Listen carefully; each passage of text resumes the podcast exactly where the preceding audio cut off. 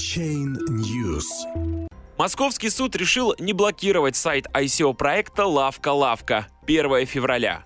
Судебная инстанция не нашла нарушений в деятельности фермерского кооператива. Лефортовская прокуратура обвиняла проект Биокоин в незаконных операциях с криптовалютой. Лефортовский районный суд города Москвы отклонил иск одноименной межрайонной прокуратуры, требовавшей заблокировать ICO-сайты фермерского кооператива «Лавка-Лавка». Как сообщает vc.ru, исковое заявление обвиняло сайт блокчейн-платформы лояльности Биокоин и ежедневное интернет-издание «Лавка-Лавка.газета» в распространении запрещенной на территории России информации о покупке криптовалют и использовании их в качестве платежного средства.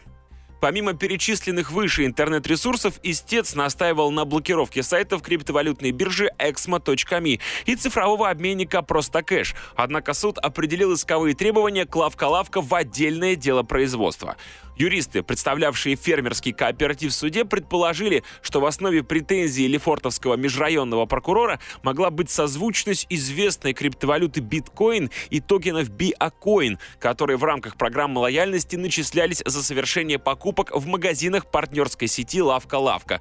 Функцию средства платежа биокоины не выполняли, но в рамках системы начисления бонусов могли быть потрачены на оплату товаров.